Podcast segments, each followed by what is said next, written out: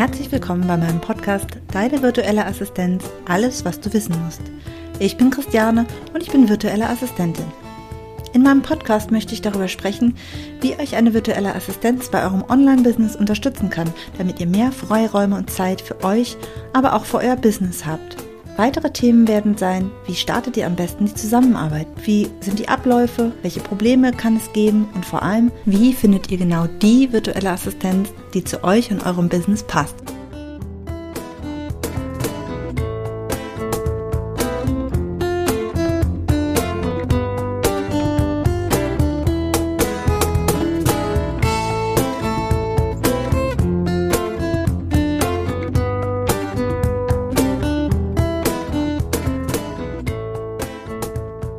Hallo, herzlich willkommen in meiner neuen Podcast-Folge.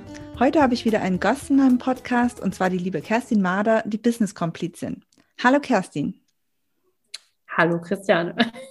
Ja, schön, dass du heute hier bist. Ich äh, habe festgestellt, dass ich es echt nett finde, zu zweit auch im Podcast zu sein. Das ist dann irgendwie doch mal eine nette Abwechslung. Du hast eine Internetseite ähm, Business Komplizin. Was kann ich mir denn darunter vorstellen? Ja, erstmal möchte ich mich ganz herzlich für deine Einladung natürlich bedanken ähm, zum Podcast-Interview.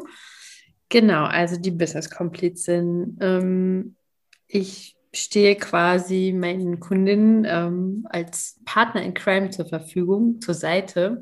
Ich sage immer gerne, wir sind wie Bonnie und Clyde, nur mit Happy End. Das bedeutet, ähm, meine Kundinnen sind Solo-Unternehmerinnen und ich bin quasi ja, an ihrer Seite, ähm, was Strategien angeht, Zeitmanagement, ähm, aber auch wirklich so, ja, die Planung in Richtung Online-Kurs, Launch und Newsletter-Marketing. Mhm. Ich habe ganz vergessen eben zu sagen, dass ich dich ja quasi eingeladen habe.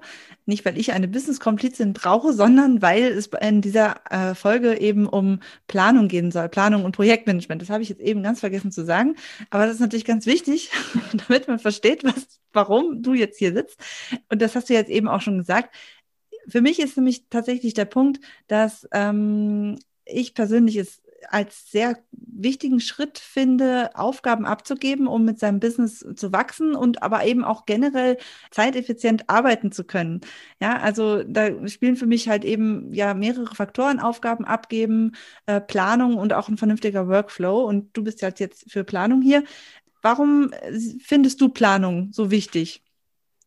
Naja, also wenn du ein Ziel hast und das irgendwie erreichen möchtest, dann solltest du die Schritte wissen, um dorthin zu kommen.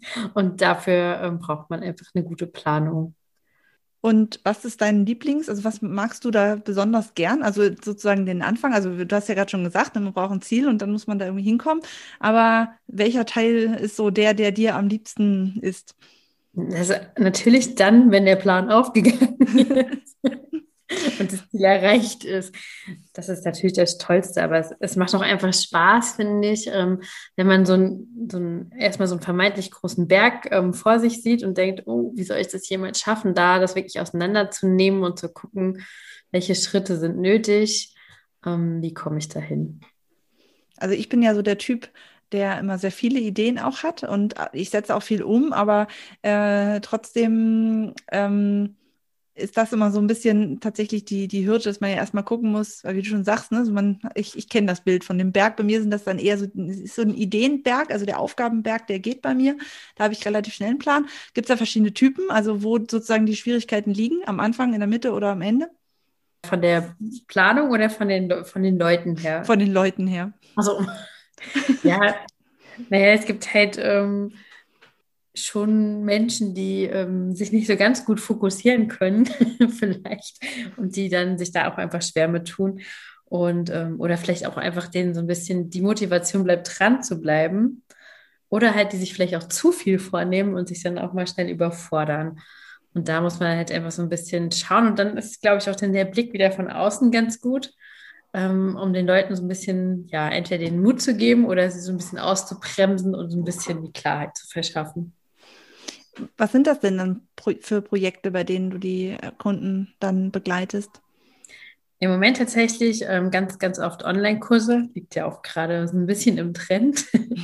Und da dann wirklich ähm, ja, geht es von den einzelnen Social Media Posts über Newsletter bis zu ähm, Launch-Events, also diesen ganzen gesamten Prozess halt einfach zu planen. Man fängt quasi mit dem Verkauf, quasi mit dem Ziel an und dann geht man rückwirkend halt bis zum heutigen Tag und guckt halt, was man bis dahin alles für Schritte erledigen muss, sollte. Also ich habe ja, wo du sagst äh, Launch, also ich habe ja so den, ich äh, bin durch meine Kundin sozusagen das erste Mal darauf gestoßen, dass das sozusagen ja ein ganz, ganz großer Schritt ist ja in, in bei einem Projekt. Also für mich vorher sozusagen als äh, Konsument, sage ich mal, ja, von zum Beispiel Online-Kursen oder so, war das halt so, hey, da gibt es einen Online-Kurs und dann kauft man den und dann ist der halt da. Ja, das war mir vorher tatsächlich nicht ganz klar, da, was da wirklich dranhängt und wie wichtig diese Phase quasi auch wirklich ist. Ja, auch eben, wie du schon sagst, um wirklich dieses Ziel auch zu erreichen. Vielleicht können wir das einfach mal am, am Beispiel Launch mal irgendwie durchgehen, wie so eine Planung dann optimalerweise aussehen sollte. Ja, also man fängt tatsächlich mal schon mehrere Monate vorher an zu planen. Ähm, dann werden halt erste, also man hat halt ein Ziel, einen Kurs am Ende und man fängt quasi Monate vorher schon an, einzelne Posts und Beiträge in, die, in diese Richtung zu verteilen. Das ist dann dieses Seeding, wo man halt einfach schon mal hier und da das ein bisschen einstreut. Und dann fängt man halt immer weiter an, in diese, auf dieses Thema hinzuarbeiten. Und ähm, genau, dann kommen halt die Beiträge und sozialen Medien werden halt immer mehr darauf ähm, ausgerichtet. Dann gibt es ja jede Menge Newsletter, die dann in die Richtung gehen. Und irgendwann, ein paar Wochen vorher, fangen dann halt wirklich diese richtigen Launch-Mails an, wo man dann halt auch wirklich konkret, ähm, kommt ja auch immer darauf an, wie man launcht, ob mit einem Webinar oder mit, einem, mit einer Challenge, wo man halt wirklich das dann auch konkret bewirbt und da dann halt auch wirklich, ähm, ja, quasi die richtige Werbemaschinerie anschmeißt. Genau, und dann ähm, Genau, wird das Event geplant. Das fällt ja auch alles darunter. Meistens auf Facebook noch Veranstaltungen oder LinkedIn erstellen. Und dann nach dem Launch-Event, also jetzt dem Webinar oder der Challenge, dann halt auch wirklich noch dranbleiben und die Leute an quasi den Verkauf nochmal erinnern, des Öfteren. genau, und diesen ganzen Prozess. Also es geht wirklich, also ich denke, man kann da vier, fünf Monate locker einrechnen oder ja, mindestens mal drei. Ja, und ist das was, was sozusagen den Leuten klar ist, wenn du das mit denen zusammen planst, oder sagst du dann mal ganz langsam? Wir werden dafür ziemlich lang brauchen. Äh, jein. Also ich glaube, die Kunden, mit denen ich zusammen gearbeitet habe bisher, denen war das schon relativ bewusst. Ähm, aber wo sie sich halt oft so ein bisschen verloren fühlen, ist dann wirklich auch dieser, ja, diese, diese, gerade diese Endphase, wo es dann halt spannend wird und dann zu gucken, wie viele Mails schicke ich jetzt raus und dann nochmal dran zu denken, ja, da muss man zum Beispiel, dass man auch einfach kurz bevor es losgeht, nochmal einen Reminder rausschickt und die Leuten nochmal sagt, hier in der Stunde geht es wirklich los, dass die halt, das sind so Sachen, die dann halt den Leuten vielleicht nicht so bewusst sind. Aber ich glaube, so dass dieser, dieser zeitliche Rahmen ist zumindest bei meinen Kunden schon immer so ein bisschen vorhanden gewesen. Was ist denn ähm, die Schwierigkeit dann für die? Also wozu, was, was ist so das, was ähm, häufig nicht so gut läuft, wo du sozusagen dann die wirkliche Unterstützung bietest? Also ich glaube tatsächlich, also da es ja hauptsächlich Solo-Unternehmerinnen sind, mit denen ich zusammenarbeite, ist ganz, ganz wichtig auch der Austausch einfach, dass man einfach mal zusammen ähm, das Ganze durchspricht und mal ähm, zu zweit drauf guckt und so ein bisschen diesen, die sitzen da in ihrem Thema, in ihrer Blase und haben quasi nur diesen Kurs am Ende. Und ich glaube, dann fällt es ihnen schwer, sich auf das andere alles so zu konzentrieren und dann, dass da einfach noch mal jemand mitguckt und einfach noch mal sagt, ob das jetzt logisch ist. Ähm, das ist, glaube ich, so das Wichtigste im Endeffekt. Ja, gut, du bist dann quasi ein Sparring-Partner, ein jemand, mit sich mit dir austauscht, aber gibst du dann auch konkrete Tipps, wie man dann von der Planung her wirklich, also ja, also Ziel und dass man das dann vielleicht in Zwischenschritte unterteilt oder genau. auch technische Umsetzung einfach vom, arbeitest du mit irgendwelchen Projektmanagement-Tools oder so? Hm, tatsächlich meistens ähm, haben wir ein Trello-Board, wo wir wirklich jede Mail und jeden Step draufschreiben, also planen. Also wir setzen uns quasi am Anfang zusammen und dann erstelle ich daraus quasi so einen Launchplan im Trello. Mhm. Und ähm, wie, von welchen Faktoren ist so der, ähm, sind so die, von welchen Faktoren sind die Unterschiede in diesen Planungen abhängig? Also wenn du jetzt mehrere Kunden hast, ist es dann, an was hängt das oft? Also was ist so das, was dann so das, diese unterschiedliche Planung ausmacht? Ja, es kommt erst einmal auf das Produkt am Ende natürlich an. Ja. ähm, es kommt auch logischerweise auf die Bekanntheit und auf die E-Mail-Listen der Kunden an, also wie viel Vorarbeit da insgesamt noch geleistet werden muss. Man, man, es kann auch sein, dass vielleicht noch Ads geschaltet werden müssen. Also das sind halt alles auch so Faktoren. Und mhm. deswegen, man kann das null pauschal sagen. Es ist jeder, jeder Kunde und jeder Launch irgendwie doch ein bisschen anders. Klar, diese diese Werbemail-Abfolge, das am Ende dann passt schon irgendwie, aber diese Gesamtplanung, da muss man halt individuell gucken. Also das kann man nicht so über, über einen Kamm scheren.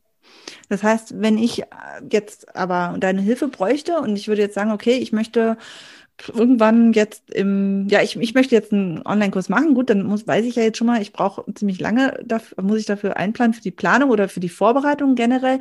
Aber ähm, das heißt, ich muss dann schon wirklich auch, sollte dann ja auch so einen gewissen Jahresplan und sowas auch schon mal so ein bisschen in meinem Kopf haben. Ja, also nur eine Idee einfach, ich möchte also jetzt am liebsten sofort äh, was machen. Das funktioniert wahrscheinlich nicht so gut. Ja, also es ist leider auch ganz, ganz oft so, dass man das ja ähm, in den sozialen Medien so, so sieht, dass man denkt, ach, ich mache jetzt einen Kurs und dann habe ich ausgesorgt. und dass das halt auch eben schon eine, ein ganzes Stück Arbeit ist, was dahinter steht und eine Aufbauarbeit, die da vorher halt auch geleistet werden muss. Eben, wie gesagt, es kommt halt auch auf, auf eine Community an. Wie groß ist das Netzwerk? Und dann halt ähm, da vielleicht auch echt nochmal einen Schritt zurückzugehen und zu sagen, okay, bevor wir jetzt halt uns um den Lounge kümmern, bauen wir halt erstmal das Netzwerk auf. Mhm.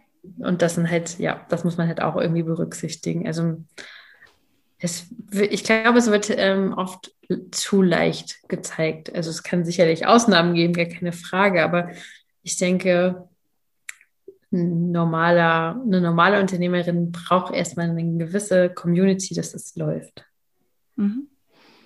Bei mir geht es ja in dem Podcast hauptsächlich um die Zusammenarbeit mit einer virtuellen Assistenz. Und wie ich ja schon am Anfang gesagt habe, für mich ist ja ein Faktor für zeiteffizientes Arbeiten äh, eben auch eine gute Planung wichtig, genauso eben wie die virtuelle Assistenz.